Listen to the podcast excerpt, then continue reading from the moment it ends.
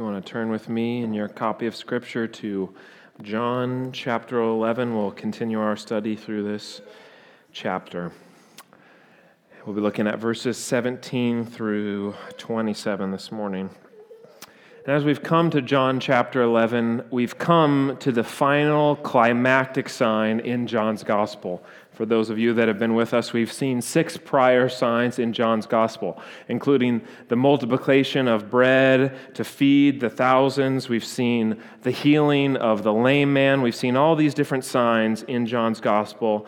And we've looked at how these signs are not meant to terminate on themselves, but they're meant to point us to something higher and greater than themselves, namely the person and work of Christ. And John has been working his way to this seventh and final sign, this kind of number of completion in John's gospel, the seventh climactic sign of the raising of Lazarus from the dead. This great sign of resurrection. Um, as a picture and a foreshadowing not only of Christ's coming resurrection at the end of John's gospel, but also the spiritual resurrection of believers and our future bodily resurrection, as we'll look at and learn more about today. But John 11 is kind of interesting. If you remember in a lot of the other chapters, Jesus will perform a sign and then he will discuss and interact with different people. But in John 11, it's kind of flipped a little bit. John shows us that Jesus in John 11 first speaks and then performs this sign. And last time we spoke about this idea of suffering and the sovereignty of God in the first part of John 11, we saw that Jesus finds out that his dearly loved friend Lazarus has fallen ill.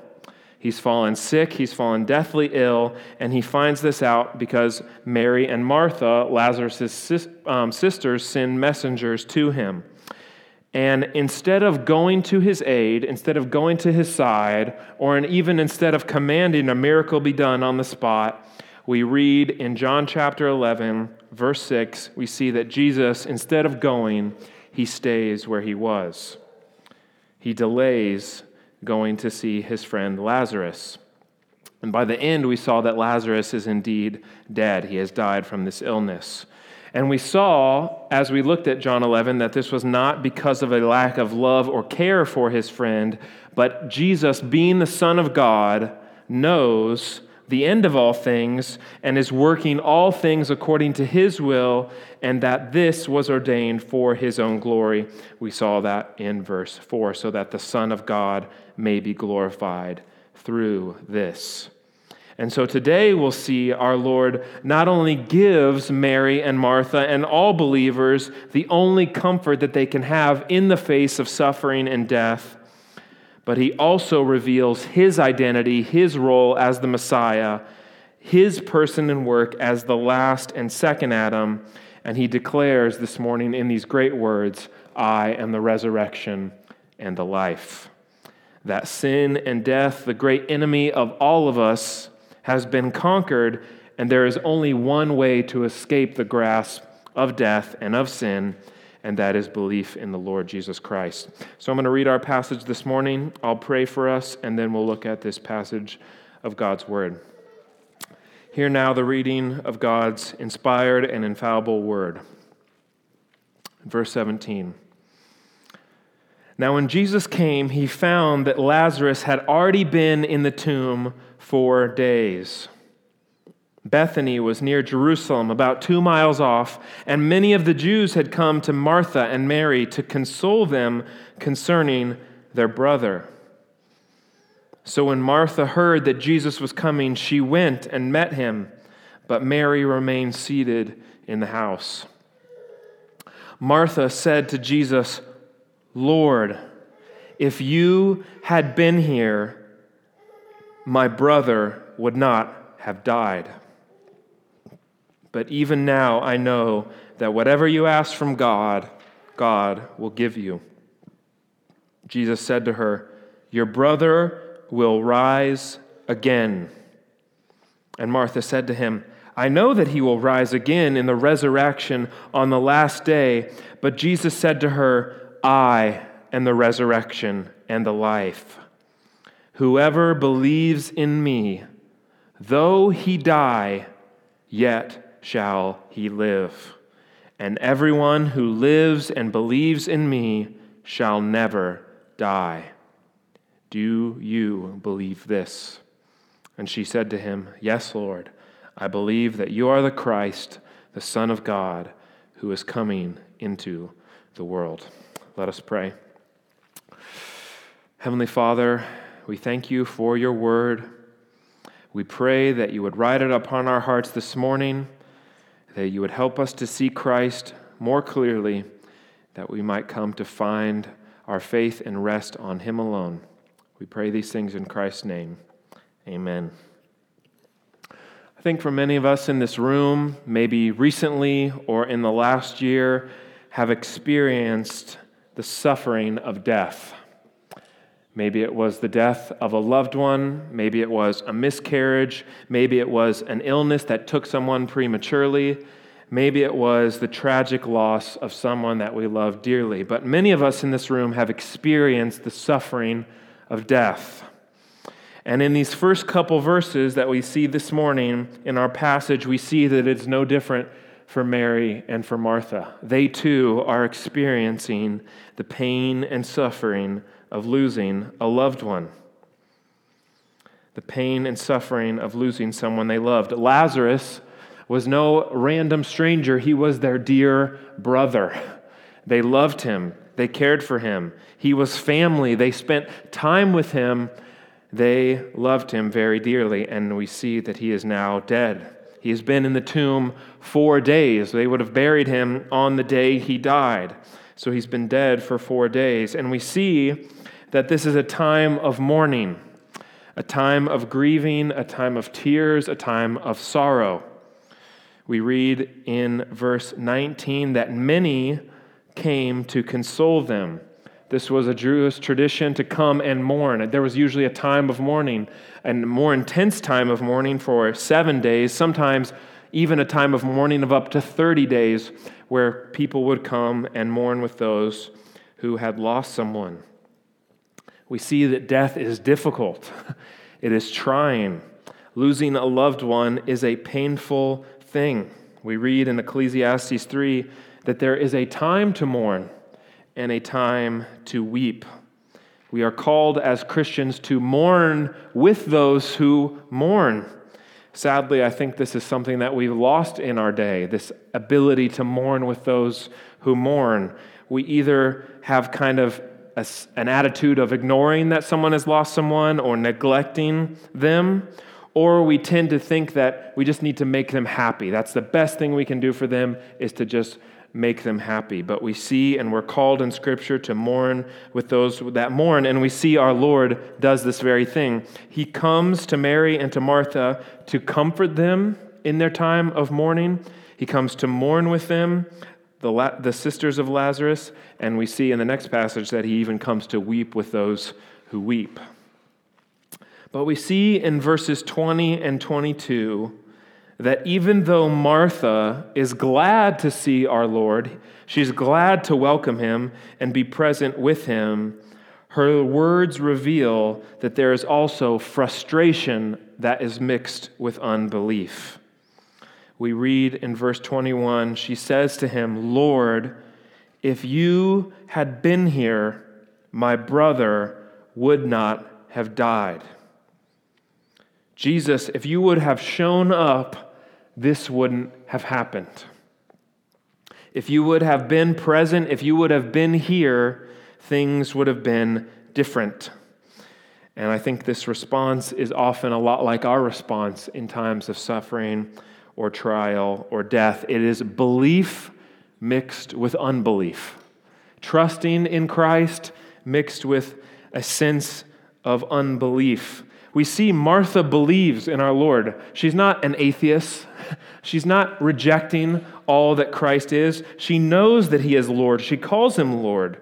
She knows He's powerful, and she acknowledges that. She says, If you would have been here, things would have been different. She knows that He is powerful, she knows that He is able to do all things, but it is mixed with this sense of unbelief.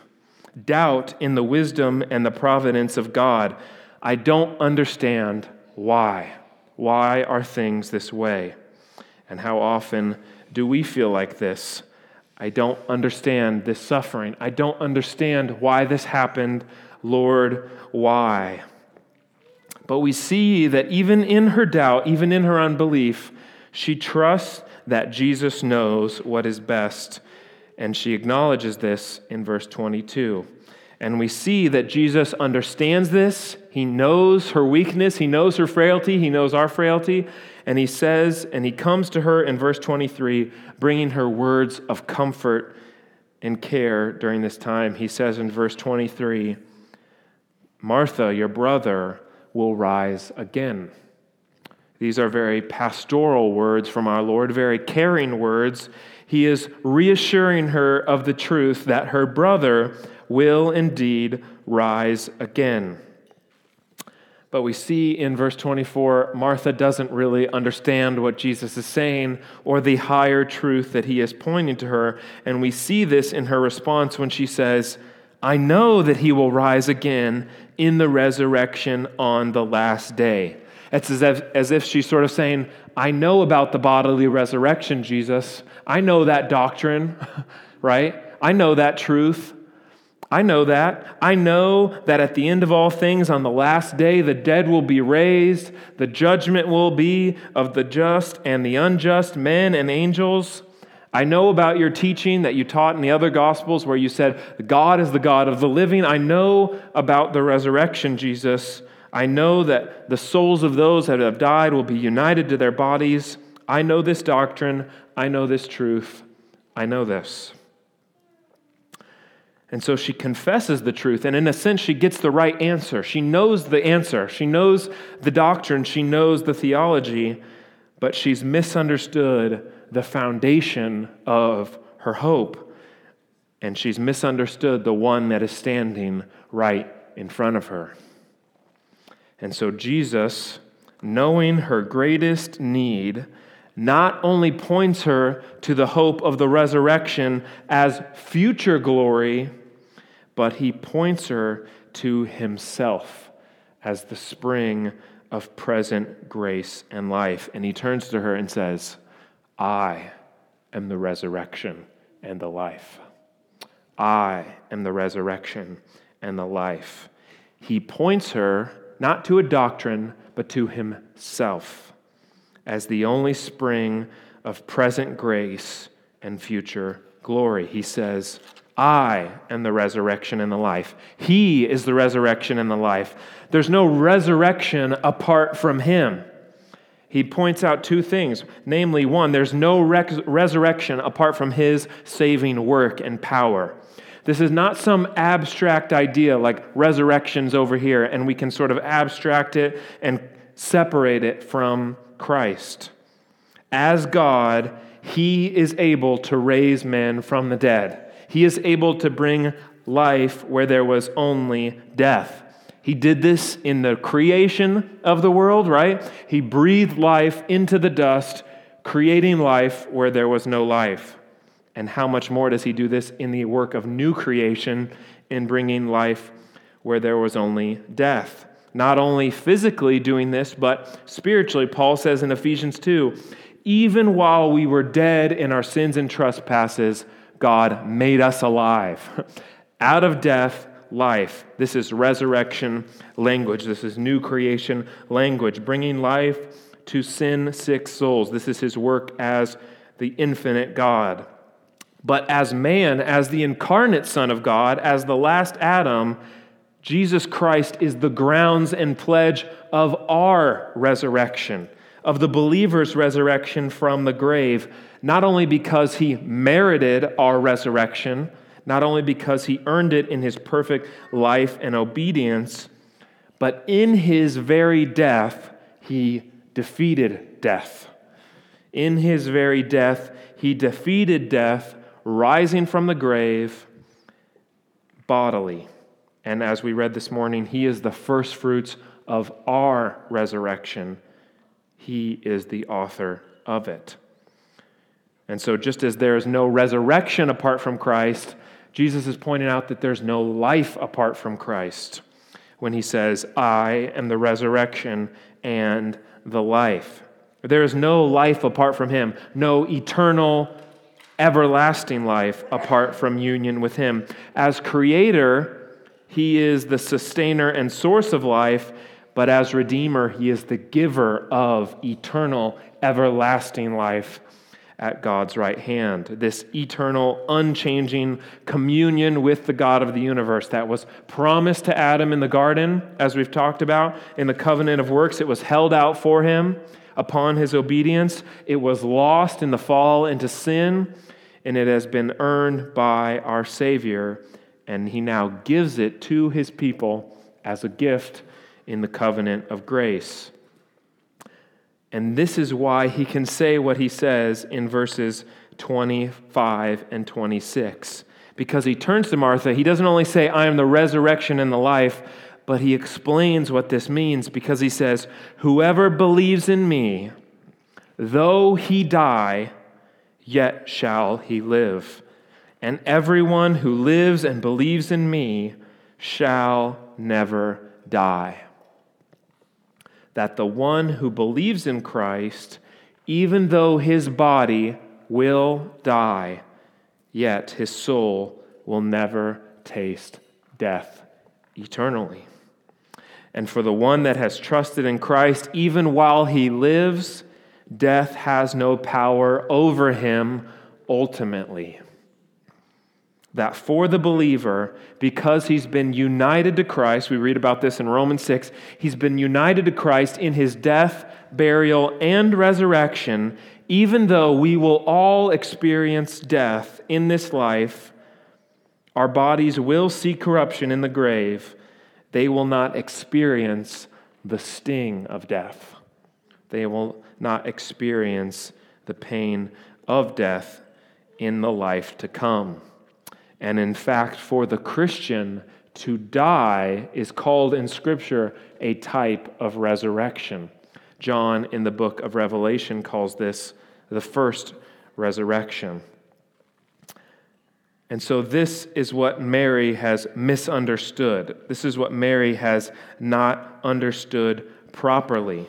She has not understood what our Lord is saying. Not only has she tried to separate resurrection from the person of Christ and sort of abstract it as a separate idea, but she has failed to see that for the believer, for her brother, for Lazarus, to die is not the end of our existence, but the beginning of life at God's right hand. It is passage from this life to the next entrance into God's presence, perfect communion with Him without sin because of the work of Christ and the eternal life that only He can bring.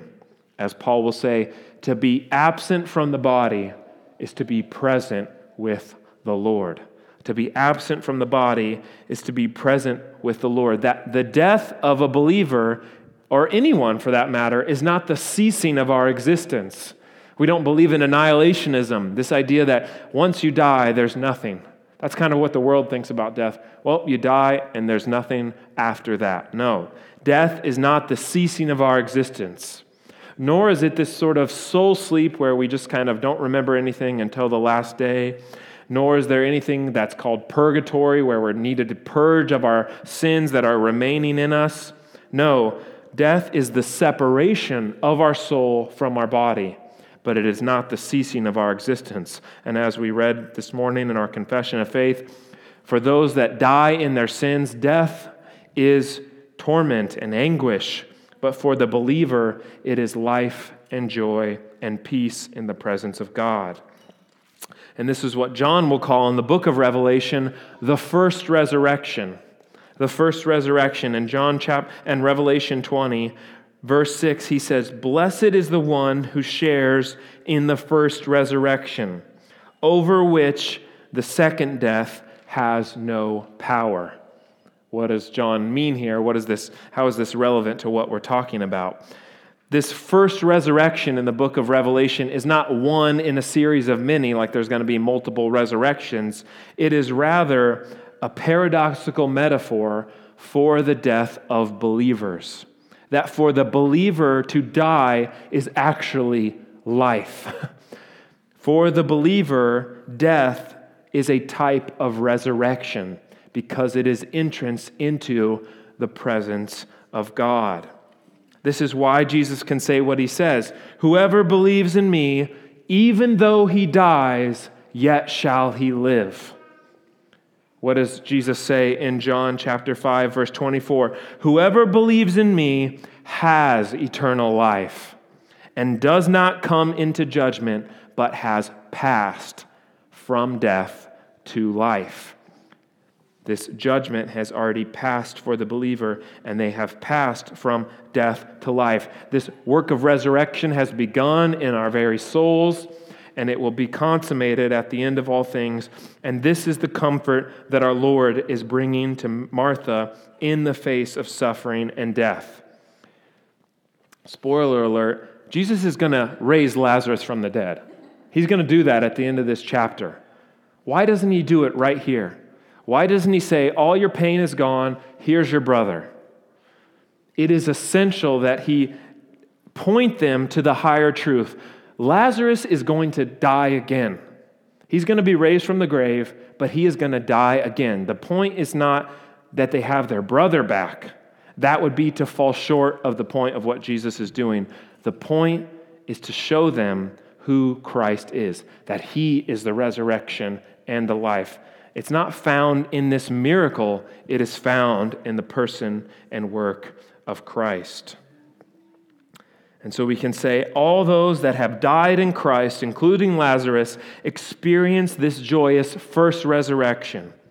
And they now await the coming second bodily resurrection souls united to their bodies, made new in resurrection power, free from the curse of sin and death, all because of the work of the Lord Jesus Christ, who conquered death in his resurrection, purchased and secured redemption by his perfect life. This is the hope of Mary and Martha in the face of their suffering. And this is our hope this morning. And to kind of draw a conclusion to this, because of this hope, Christ changes how you and I think about suffering and about death. Three things to reflect upon this morning. The first is this that death for the believer is not unto condemnation, but is a passage from this life to the next. Death for the believer is not unto condemnation, but is passage from this life to the next. Our catechism says if we have been raised with Christ, if we have life with Christ, if he died for our sins, why do we still have to die?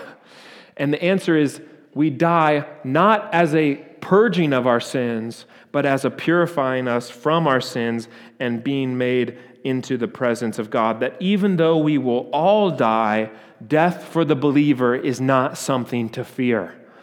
Death for the believer is not something to fear. For the one that is united to Christ, death is not the penalty for our sin, it is passage into God's safe presence. Our souls will be present with the Lord. This changes how we think about death. And this is why it's also important that we not separate the truths of the word from the person and work of Christ. We can't separate doctrine from devotion. We can't separate faith from practice. We can't separate orthodoxy from orthopraxy. We can't separate theology from who Christ is. That's kind of what Martha was doing a little bit. She says, I know about the resurrection, I know he's going to rise again, but she failed to see the Christ that was standing right in front of her. Many people can say they believe in a certain doctrine. Many people can say, I believe in the resurrection. They can recite the Apostles' Creed. They can know the catechism answers. They can know what the confession has to say. But it is another thing entirely to put your saving trust in the one who is the resurrection and the life. It's one thing to confess something, it's another thing to find your only hope and faith in that one who provides eternal resurrection life for his people. So, this also changes how we think about death. But thirdly and finally, this, re- this changes our response in the face of suffering. This changes our response in the face of suffering. Because I think if we're honest with ourselves for a couple minutes, we often think and respond like Martha. Mary will say the same thing in just a couple verses. We'll look at that next week. We say the same thing Lord, if you would have been here, something would have been different. If you would have showed up, if you would have done this or that thing, this would not have happened. And while I think there are sort of innocent ways of asking questions of God, pouring out our hearts and souls to Him in humble reliance upon Him, there are also ways of seeking to peer into the unknown, unrevealed will and knowledge of God. And this, I think, exposes our unbelief, our untrust in the God of the universe. There's ways of accusing God and even blaming Him for our pain and suffering.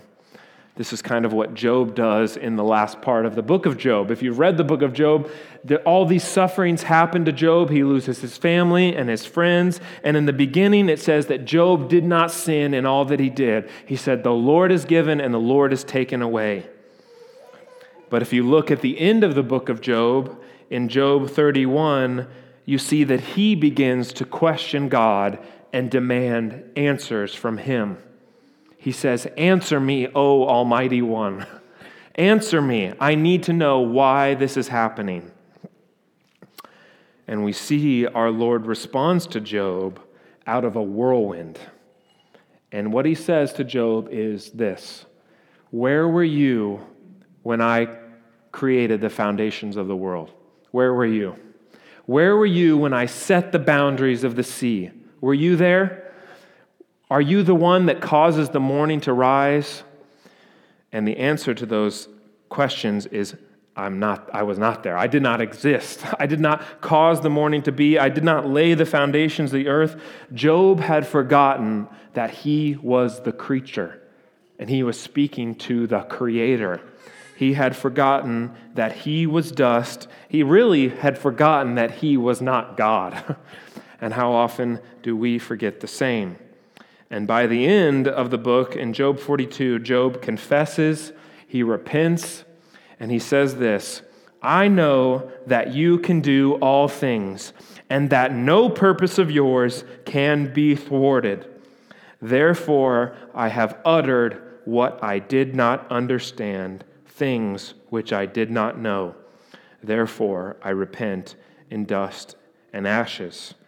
So, how much more in our suffering should we remember and trust in God's sovereignty, right? That He is in control of all things. Martha forgot that. We forget that. And in the face of suffering, we are called to trust in and believe that God is good and He will work all things for His glory. But in the words of Christ, we have even more comfort in the face of not only life, but in the face of death. That He Himself is the resurrection and the life. There's no resurrection in life apart from Him. He has conquered our great enemies of Satan, sin, and death by His life, His death, and His resurrection. He's conquered our enemies there's nothing that stands against the people of God. He has made a way for us who were dead in our sins to have life with Him forever, never tasting death. And on the last day, we read that He will raise us by His resurrection power in bodies that are imperishable, free from sin and death, that we might bear the image of the man of heaven and live with Him forever. And it shall come to pass that which is written Death is swallowed up in victory. O death, where is your victory? O death, where is your sting? The sting of death is sin, and the power of sin is the law. But thanks be to God who gives us the victory through Jesus Christ our Lord. Christ has conquered death by his resurrection he will raise us again. And even though we all face death, we need not fear it because death for the Christian is presence in the presence of God and hope of the bodily resurrection to come on the last day. That's our hope. That's what we look forward to. and we can trust and know that Christ has done it and we, it is secure. So let's pray this morning. Lord, we thank you for your word, that even in the face of our own suffering and possibly in the face of our own death, we have a sure and steadfast anchor this morning. That we need not fear the, the death of us, that to be absent from the body is to be present with the Lord, that Christ has come to defeat and reverse the curse of sin and suffering and death, and that in him we have hope in the eternal state, in the consummation of all things, where those that have died in Christ will be united to their resurrection bodies, made glorious. The perishable will put on the imperishable, the mortal will put on immortality, and we will reign with you forever. That is the hope of us in Christ. And we pray this morning that we would look to Jesus, who is the resurrection and the life. There's no resurrection, there's no life apart from him. And even though we will die, yet we will live eternally with you forever. Help us to trust in these things this morning. It is difficult often in the face of trials to do this. Give us faith in your precious and very great promise, promises and point us to the work of Christ this morning, we pray. We pray all these things in his precious name. Amen.